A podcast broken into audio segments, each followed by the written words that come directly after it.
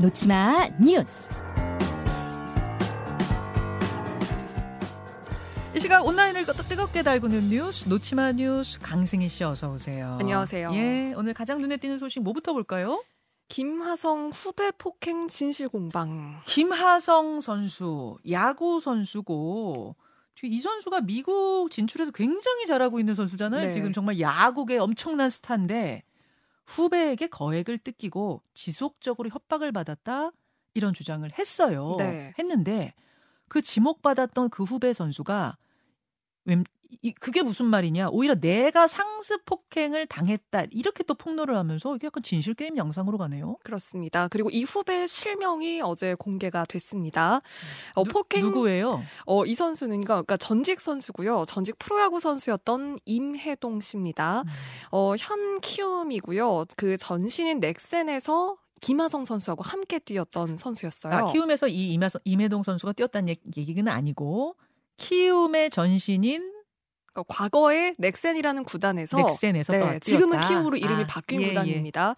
그런데 이 후배 임혜동 씨를 김하성 선수가 최근 고소를 했어요. 음. 폭행 피해를 주장하면서 임혜동이 수억 원을 뜯어갔다라는 주장인데요. 폭행이 있긴 있었어요 과거에? 과거에 있기는 있었습니다. 이거는 사실인데, 그러니까 어떤 폭행이었냐면요. 어, 우선 김하성 선수가 미국에 진출하기 전인 2021년입니다. 네. 서울 강남의 술집에서 임혜동 씨하고 몸싸움이 벌어졌어요. 네. 그러니까 이걸 주장을 한 건데요. 음. 메이저리그 진출을 당시에 그 김하성 선수가 앞두고 있어서 그러니까 좀 일이 커지는 거를 원하지 않아서 4억 원을 주고 합의를 했다라고 음. 했습니다. 음. 그러니까 합의금을 그 임혜동 씨가 받은 것도 사실이고요. 몸싸움이었지만 그래도 빨리 이일 커지는 게 싫어서 네. 4억 주고 합의를 했는데 네. 그런데 그런데 이후에도 그 2년 동안 지속적으로 임혜동 씨가 금품을 요구를 했고 그리고 최근에 김하성 선수가 골드글러브 그 수상을 했거든요. 예. 그런데 이때도 다시 임혜동 씨가 돈을 요구했다. 아, 공갈 협박을 계속 받았다 이 얘기예요. 네. 이게 지금 이제 김하성 선수 주장이고 그렇습니다. 임혜동 씨 입장은 전혀 달라요. 그렇습니다. 완전 다른데요. 어, 은퇴를 하고 나서, 그러니까 내가 은퇴를 하고 나서 미국에서 김하성 선수의 로드 매니저 역할을 하면서 심부름까지 나는 해줬다. 아니 근데 몸싸움 있었고 뭐뭐 합의하고 그 다음에 그럼 로드 매니저로 미국을 따라갔다는 얘기예요? 네. 그럼 또 화해하고 잘 지냈다는 네, 얘기처럼 좀잘 지냈던 들리기도 하네요. 그렇습니다. 음. 그러니까 잘 지내기도 했는데 그러니까 따라가서 내가 뭔가 심부름까지 해주고 그랬는데 그 현지에서도 상습적인 폭행을 당했다. 그러면서 반박을 했고요.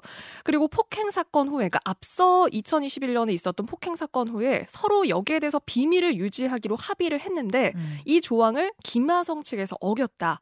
그래서 비밀 유지 의무 약속을 그 위반으로 해서 법적 조치를 최근에 진행을 한 거다. 음. 그러니까 그러면서 이게 뭔가 이제 연락이 가게 된 거고 추가로 나는 돈을 요구한 적은 없다 이렇게 밝혔습니다. 돈 달라고 한 적 없고 네, 나는 그 후로도 계속 뭐뭐 맞았다. 네, 상습적으로 맞았다. 네, 하면서 그 후에 맞았다는 그 사진을 증거로 제시를 한 거예요. 네. 임혜동 선수가. 자, 한번 보시죠.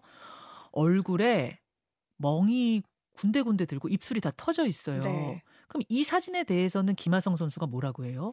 여기에 대해서는 이 사진은 이 폭행하고는 관련이 없다는 겁니다. 내가 한 게 아니라는 거예요. 어. 그러니까 이 사진을 두고 진위 논란이 불거지기도 했거든요. 이건 또 다른 얘기입니다. 음. 어, 이 사진은 2020년에 실제로 김하성 선수에게 그 임혜동 씨가 보낸 적이 있는 사진이라고 해요. 그러니까 뭐냐면 아버지에게 맞았다면서 김하성 선수에게 보냈던 사진인데 이 사진을 김하성 선수에게 맞았다고 뭔가 둔갑을 시켜버렸다는 거죠. 그러면 저 사진은 지금 김하성 선수도 갖고 있다는 거네요? 받은 적이 있었던 사진인 뭐 거죠. 카톡 같은 걸로 주고받았었다. 네. 근데 그때는 분명히 아버지한테 맞았다 그러지 않았느냐 이거예요. 그리고 그 대화 내용들이 내역들이 있었습니다. 공개를 했어요 그것도. 네, 그리고 한 음. 언론사에 공개를 했고요. 그러니까 이 사진을 뭔가 김하성 선수에게 맞은 것처럼 그렇게 공개를 해버렸다는 거죠. 그래서 김하성 선수 측은 이 상습 폭행은 사실이 아니다라고 주장을 했고요. 공개된 사진도 김 선수가 김하성 선수하고 무관한 거다. 그 선수 쪽에서 반박을 했고 지금 이렇게 양측의 주장이 계속 엇갈리고 있거든요. 네. 그래서 경찰이 대질 조사 가능성까지 열어놓고 있습니다. 그래서 계속 조사를 해보겠다는 입장이고요. 어, 김하성 선수 지금 너무 잘 나가고 있는 상황에서 또 이런 일이 터져가지고 아직은 좀 중립적인 입장에서 봐야 될 것 같고 네. 같고 상황은 여러분 이렇게 돌아가고 있습니다.